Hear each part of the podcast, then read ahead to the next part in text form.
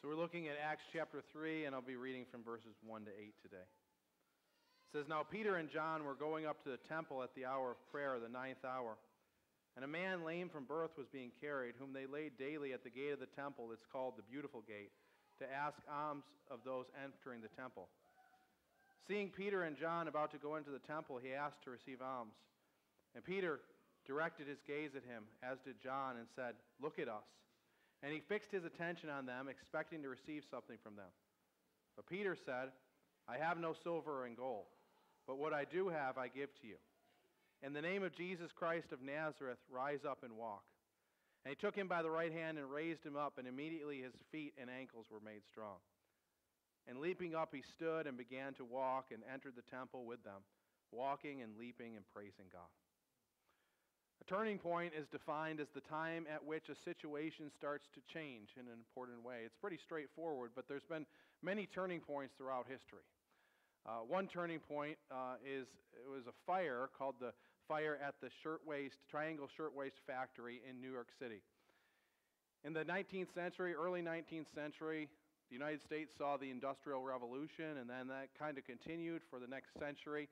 And during that time, goods began to be produced efficiently and cheaply. And as they were produced that way, the, the kind of the balance of power resided in factory owners. And so factory owners could basically do what they wanted. Uh, they often bribed public officials to overlook safety regulations, and they, they didn't really care about workers, especially at the Triangle Shirtwaist Factory in New York City. At that factory, uh, people were huddled together making clothing. Most of them were underaged women, and they were just packed everything super tight, really poor ventilation, poor heating system, uh, no air conditioning, poor ventilation, uh, very few bathrooms. It was just a terrible environment to work in. And then in, on March 25th, 1911, a fire broke out. They don't know for sure why it broke out, but it may have been a cigarette, it may have been a spark that, that lit up these scraps of, of clothing, and it soon spread. A manager went up to try to put out the fire, but the hose that he used was rotted, didn't work. In the process, 146 people died. It was a terrible tragedy. But the, the biggest tragedy of all was that it was entirely preventable. There were so many things that went wrong in this situation. Uh, number one, there were flammable materials that were kept in the workspaces. And everything was all huddled tightly together. And so once one of those flammable materials started on fire, it just spread throughout the whole factory. There were no fire alarms. There wasn't a sprinkler system. There was one fire escape, but it was super narrow and only a couple people could go down at a time. And after the fire started, it actually collapsed. They only had two set of stairs to go down. One of those stairs was always locked because they were afraid of workers stealing things. And you look at all of these things, there were so many things that went wrong. When firefighters arrived, they didn't have ladders to reach the top of the building where the fire had broken out. They brought out nets to catch people, but those nets were faulty and many people went, fell to their death. And it was truly an incredible injustice, a great tragedy, but it was also a turning point. Because in that moment, people started to realize workers have rights too. Workers need to be taken care of as well. So after that, for the funeral of those people who died, there were 350,000 New Yorkers who came out in support of those workers that died. The mayor of New York at that time set up an investigation to investigate the conditions in factories at that time. A few years later, there were about 38 new laws that were put, on, put in place to protect workers. Two years after that, the Department of Labor was created, and then several years after that, 1970, OSHA was created. You know, and you think about that, and it was just this one event that was kind of the catalyst, the turning point for changing the perception of, uh, of the workplace to realize, people, make people realize workers need to be protected. And so, you know, we get to the point we are now, and sometimes, you know, workers, you know, sometimes there's even laws that are kind of uh, seem almost silly to us. But there was that one catalyst, that one turning point that where the tide was going one way and that event changed everything. The Bible tells us of turning points, but one particular turning point, the turning point of turning points, the resurrection. Since the beginning of humanity, since our first fathers, Adam and Eve, first parents, Adam and Eve, fell into sin, sin has kind of reigned on the earth. We know that the curse was placed on the earth, that work would be difficult, childbearing would be difficult, everything that we do would be done with toil. And we see throughout the history of Israel that Israel often followed after other gods. That Israel often was led into further sin, and that sin brought judgment and death. And the trajectory of history up until the point when Jesus stepped on this earth was sin and death were reigning. But then Jesus came to the earth, he died on the cross, and then on Easter Sunday morning, the ground shook, the, the stone was rolled away, and Jesus rose up from the grave and changed everything. It was the turning point of turning points, and it was a declaration that no longer will sin reign. No longer will sin be in charge. Theologian N.T. Wright once said this Jesus' resurrection is the beginning of God's new project, not to snatch people away from the earth, but to colonize earth with the life of heaven. The resurrection is the beginning of new life for all who trust in Jesus. But the resurrection wasn't just the end of the story. It wasn't uh, just about Jesus rising from the grave. He rose from the grave so that we also might rise from the grave one day, so that spiritually we might be brought to life. And we see in this passage that I just read in Acts that uh, Peter, one of the disciples of Jesus, is carrying on the ministry of Jesus. Even though Jesus has ascended to the Father, he's no longer on the earth, he's still calling people to resurrection. And today, Jesus is still calling people to resurrection. Just like Peter called to this lame man, rise up, he calls to us, rise up. Rise up from the grave that you've been living in. For some of us today, maybe it means rising up to new life for the first time. You know, maybe we don't have a relationship with God. And maybe God would call us today, today to rise up from that grave we've created for ourselves and to find new life. Others of us maybe we're believers in Christ, and, but maybe our actions and beliefs and behaviors are not always in line with the resurrection. Maybe sometimes we're living as if we're dead, even though Christ has made us to be alive. And in this passage, I see, see three ways or three pictures of what it looks like to rise up. There's three pictures in this passage of what it looks like to rise up. The first is rising up means believing that things can be different. Rising up means believing things can be different. God wants to do things in your life that will blow your mind. Sometimes that's in a really good way. I mean, sometimes that's really exciting things that we could never imagine or comprehend. Sometimes that's some really bad things that we don't understand. We don't know why God would allow us to walk through those things. But we need to believe that things can be different, that faith really makes a difference. You think about this passage, and this lame man was lame since he was born. He never knew what it was like to be different. He never imagined or dreamed that anything could be different. If we're going to rise up today, we need to and be all that God wants us to be, we need to actually believe that God can change us. That God can change our circumstances, that God can change our hearts. The Roman poet Virgil once said this whether you think you can or you can't, you're right. Whether you think you can or you can't, you're right. If we don't believe that God can transform us, if we don't believe that God can transform our circumstances, we shouldn't be surprised when He doesn't. I mean, we know that we can't do it in our own strength. Only God can change us, and only God can change our circumstances if He chooses. But we need to have the faith to believe that things can be different. And sometimes we get so caught up in the, the life that we're living, and maybe things have been in, in, such a way for so long that we fail to believe that God could change our circumstance. Maybe we give up praying for someone who we've been praying for, for years and they never change. Maybe we've been praying for healing for someone and we just give up because we feel like God isn't listening. We need to believe that God is who He says He is that God can answer prayer, that God can change our circumstances if He so chooses. Matthew 9 28 to 29, uh, Jesus is talking to some blind men who uh, come to Him. And he says, Do you believe that I'm able to do this? Do you believe that I'm able to hear, heal you? And they said, Yes, Lord. And then he touched their eyes. And he says, According to your faith, may it be done to you. And I, may, I believe God often asks us that question Do you really believe that I can change your circumstance? Do you really believe that faith makes a difference?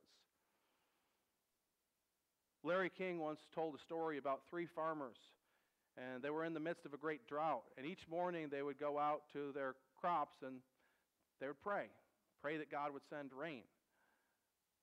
But each day didn't rain. Weeks turned into months. And they were starting to get really nervous. Their families were on the line, their livelihoods were on the line. If it didn't rain soon, it was going to be trouble. And one day, an uninvited stranger just shows up sees them praying out in the field and comes up and says, What are you doing? They said, We're praying. He shakes his head and said, No, I, I, don't, I don't think so. The first farmer says, Of course we're praying. We, it hasn't rained in so long, it's been almost a year. This stranger nods and says, It's never going to work. Your prayers are never going to be answered. The second farmer said, Of course, we're praying. We get down on our knees. We pray and we pray and pray. It's not just for ourselves, it's for our families, it's for our neighborhood. Of course, we're praying. But it wasn't buying it. It doesn't seem like you're praying. Third farmer said, Well, what would you do? I mean, how would you respond to this situation? And the stranger said, Well, do you really want to know? They said, Well, of course we do. The future of our families is at stake. We want to know what we should be doing. And the stranger said, If I were praying with faith, I would have brought an umbrella expecting that God would answer the prayer. The prayer of faith is a prayer of hope and expectation that God will act. It's not always that He'll act in the way that we hope, that we want, but we pray and expect that God is going to answer us. We talked on Friday about how uh, the cross has allowed us to be children of the Father.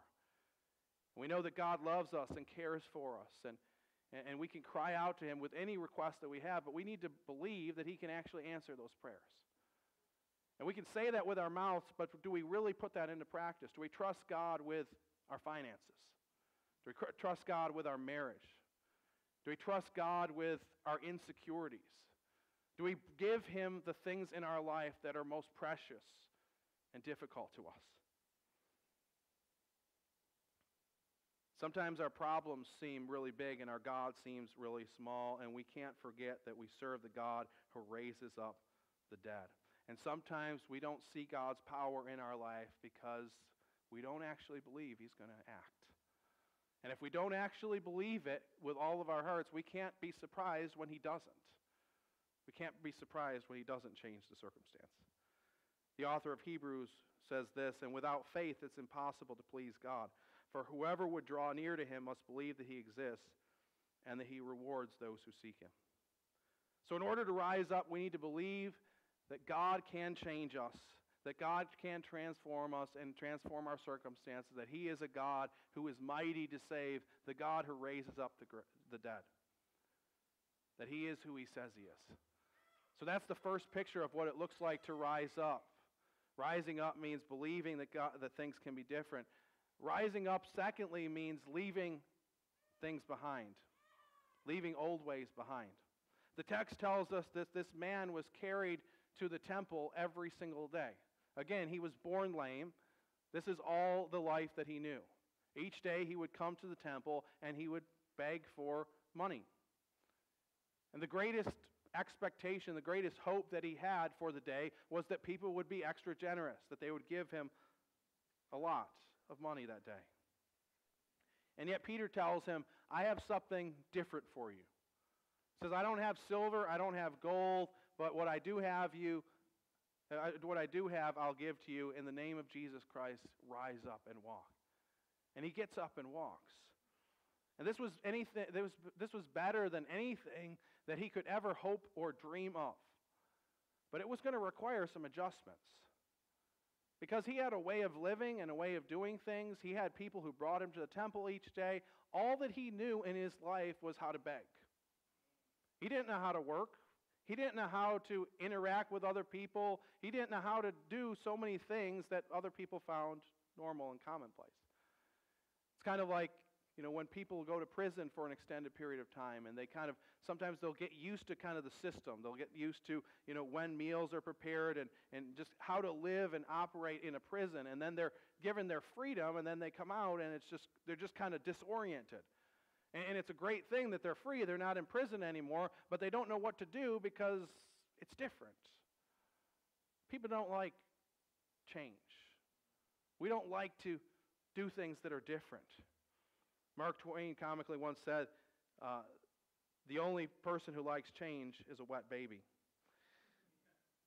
There was a study that was done uh, where students preferred course, cor- coursework that was described as the status quo over new content. Regardless of whether the new version meant more or less course, coursework, they preferred work that was the status quo that was considered tested and proved, proven.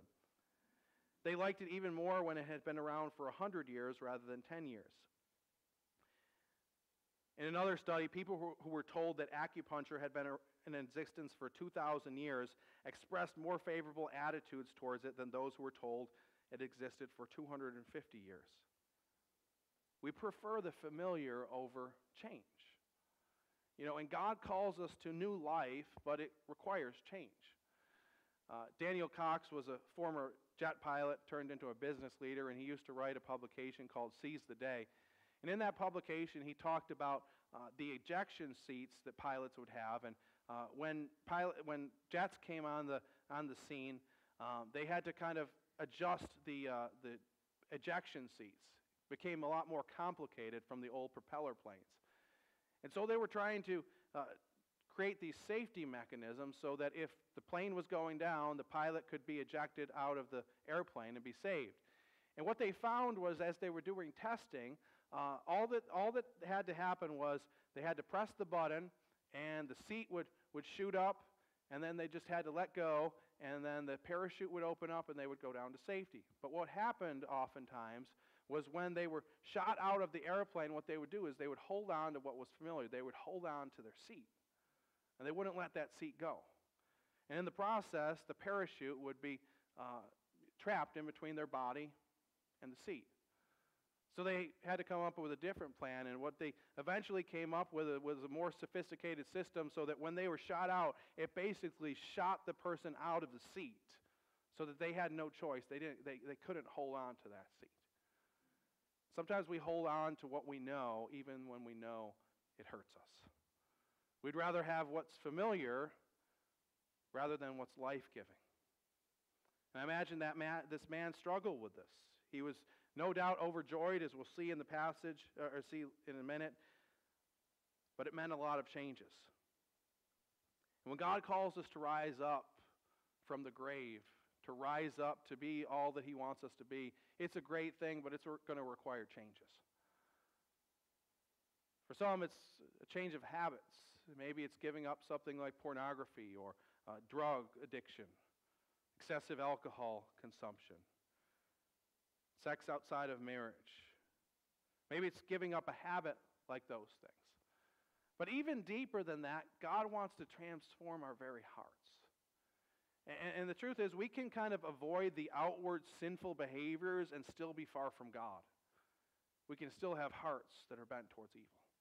And, and I think we all have these tendencies that are built inside of us, these sinful tendencies to go astray. Some of us have this tendency uh, toward uh, selfishness.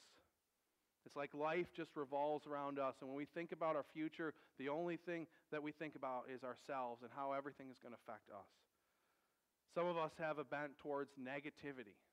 You know, when we think about other people or we think about ourselves or our circumstance, we're always judging those things negatively. The glass is always half empty. Some of us have a, a bent towards drama. We're prone to gossip. We love talking about the next uh, big scandal. We love delighting in other people's downfall. You know, and we have that tendency in our heart. Some of us have a bent towards fear. We constantly entertain the what ifs in life. I'll admit this is something I struggle with. It's like, what if this happens? What if I lose my job? What if this if I get sick? What if this or this or this happens? And we have this bent towards fear rather than faith. Some of us have a bent towards insecurity. We're constantly comparing ourselves to other people. It's like, how do I measure up to that person? Do I have as much money as that person? Am I as good looking as that next person? We all have these things inside of our hearts, even if we avoid the kind of overt, uh, you know, sinful actions. We have these tendencies inside of our hearts, and, and God wants us to be free from these things. But the difficulty is sometimes, just like this man was lame from birth, sometimes these patterns are just kind of built into our hearts. In other words, they're kind of the way we've dealt with life for a long period of time. And maybe they become such a part of our nature that we don't even recognize them anymore. Maybe we don't even recognize our negativity anymore. I mean, it's just the way we always thought. Maybe we don't recognize our fear. Maybe we think of it as being careful or cautious.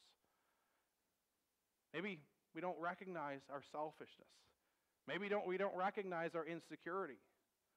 You know, these things become such a part of our life that we don't always recognize them. And yet, God calls us, Jesus calls us to rise up from these prisons that we've created. Sometimes it takes hard work, sometimes it's difficult. But Jesus wants us to be free from these things.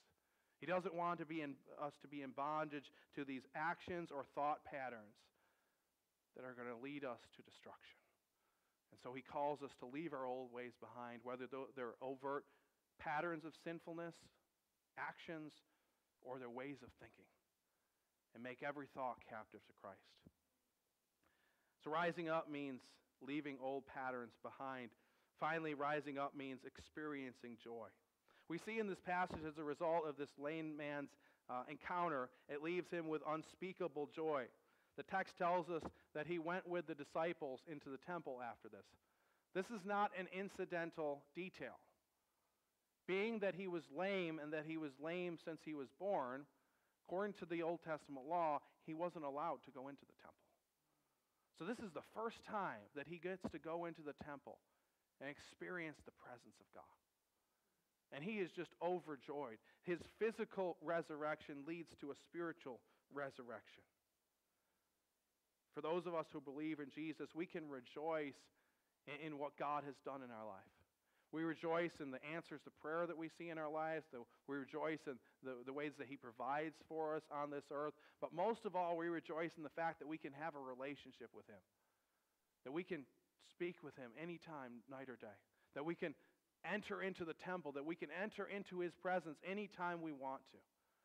Jesus said this to His disciples in Luke 10, verse 20. Do not rejoice in this, that the spirits are subject to you, but rejoice that your names are written in heaven. As Christians, we should be overjoyed at who God has, what God has done in our life and who He's making us to be. Several years ago, there's a pastor named Alan Walworth, and he was preaching an Easter sermon in a different location than he normally did. And he wasn't really sure how he was going to communicate the Easter message to the audience that he was communicating to. And he's just really struggling with this, and he decides he's just going to kind of take a breather and go outside with his kids. And his kids are just kind of jumping around and skipping and just playing and having a great time. And they're not even doing anything, you know, that fun. They're just having a good time running around. And they came up to him and said, Daddy, can you do this? Can you skip? he describes what happened this way. He says, I looked and my kids were skipping along the road. He said, Yeah, I can do that. And went back to pondering this theological treatise. And they said, No, Daddy, can you? I mean, really? Can you go skipping? We've never seen you. He said, Well, of course I can go skipping. Everybody's been skipping. Well, you know what they said? Then show us. He said, I hate to be beaten by the kids, but I couldn't go skipping. I'm an adult. I have a doctorate degree. And I pastor First Church, and we have members who live in this neighborhood. Neighborhood associations are worried enough when a preacher moves into town. It makes prices volatile in the neighborhood. But if he goes skipping around, well, that does it. I couldn't do that. What did they say? They said, Nah, nah, nah, nah, nah, you can't do it. So I looked around and then I did it. He said, I can't remember why I ever stopped skipping as a child. It's not hard on your knees, it's easier than jogging, and you can get a lot of distance. Maybe it's because adults just aren't happy any, that happy anymore, not that carefree. He says, unless they get a hold of Easter, unless Easter gets a hold of them. Easter, the truth of the resurrection, ought to bring us profound, unspeakable joy. It ought to make us skip. Rising up means experiencing the joy of the resurrection. In order to rise up to be all that God has called us to be, we need to first believe that things can be different. We need to leave old patterns behind. And as we do that, we experience the joy of the resurrection. Max Lucado tells a story of a missionary who went to Brazil. And this missionary was dealing with a great plague, uh, a very contagious disease, but it was a treatable disease. The thing was, the hospital wasn't that far away, um, but there was a river that, ca- that separated the hospital from the tribe. They were terrified to enter into the river. the missionary explained to them that there's no problem with this river. He'd been in the river before and they would, they wouldn't, there wouldn't be any trouble. But they insisted that if they entered into the river, they were going to die. So he stuck his hand in, said, Look, nothing's happening. You're not going to die if you enter into the river. They didn't buy it. He walked in, he waded in about waist deep, splashed water on his face. Said, See, you're not, it's okay. You can go in. You're not going to die. You need to go to, to get the help that you need. But they still wouldn't buy it. Then finally, he dove down deep into the water, swam all the way across to the other side, and triumphantly lifted his fist in the air. From there, they cheered. Then they realized someone had entered into the waters and had made it to the other side. After that, they cheered and followed him across. And that's exactly what Jesus did for us. He entered into the waters of sin and death for us and showed us a way out. He rose up from the grave, and today he calls on us to rise up. To those shackled with fear and anxiety, he says, Rise up. To those caught by the snares of the enemy, he says, Rise up. To those who are weary and heavy laden, he says, Rise up. To those who are lost and don't know where to turn, he says, Rise up. To those who are broken beyond repair, he says, Rise up. To those drowning under the weight of fear and shame, he says, Rise up. To those hopeless and helpless, he says, Rise up. To those who are dead in their sins, he says, Rise up. To those shunned and persecuted by the world, he says, Rise up. To those in need of healing and restoration, he says, Rise up. To those who need hope and direction, he says, Rise up. To each and every one of us, he says, Rise up. Church, let's rise up. Because Jesus has risen from the grave. He's shown us a way out. The turning point of turning points, the resurrection, shows us that life can be different. That we can have a relationship with God that begins today and goes on forever. Let's pray. With every head bow, every eye closed, maybe you're here and maybe you've never entered into a relationship with Christ, and maybe today would be the day of a turning point in your life when you would invite Christ into your life, that you would be transformed by that relationship. If that's you and you realize that you need a change, you need something different in your life, and you realize that's Christ, I invite you to say a prayer like this in your heart silently. Say something like this to God God, I know that I'm a sinner. I know that I've often gone astray. But God, I believe that you came to the earth, that you died for me, that you rose again, showing us a new way.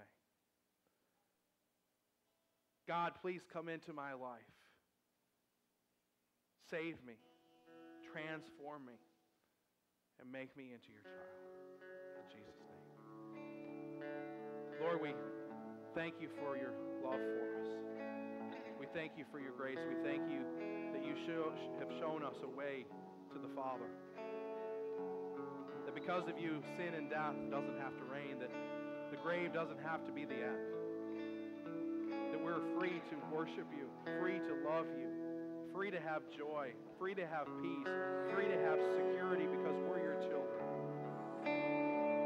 Lord, for those of us who are believers today, help us to never move beyond the cross and the resurrection. Lord, help us not to live in death. Help us to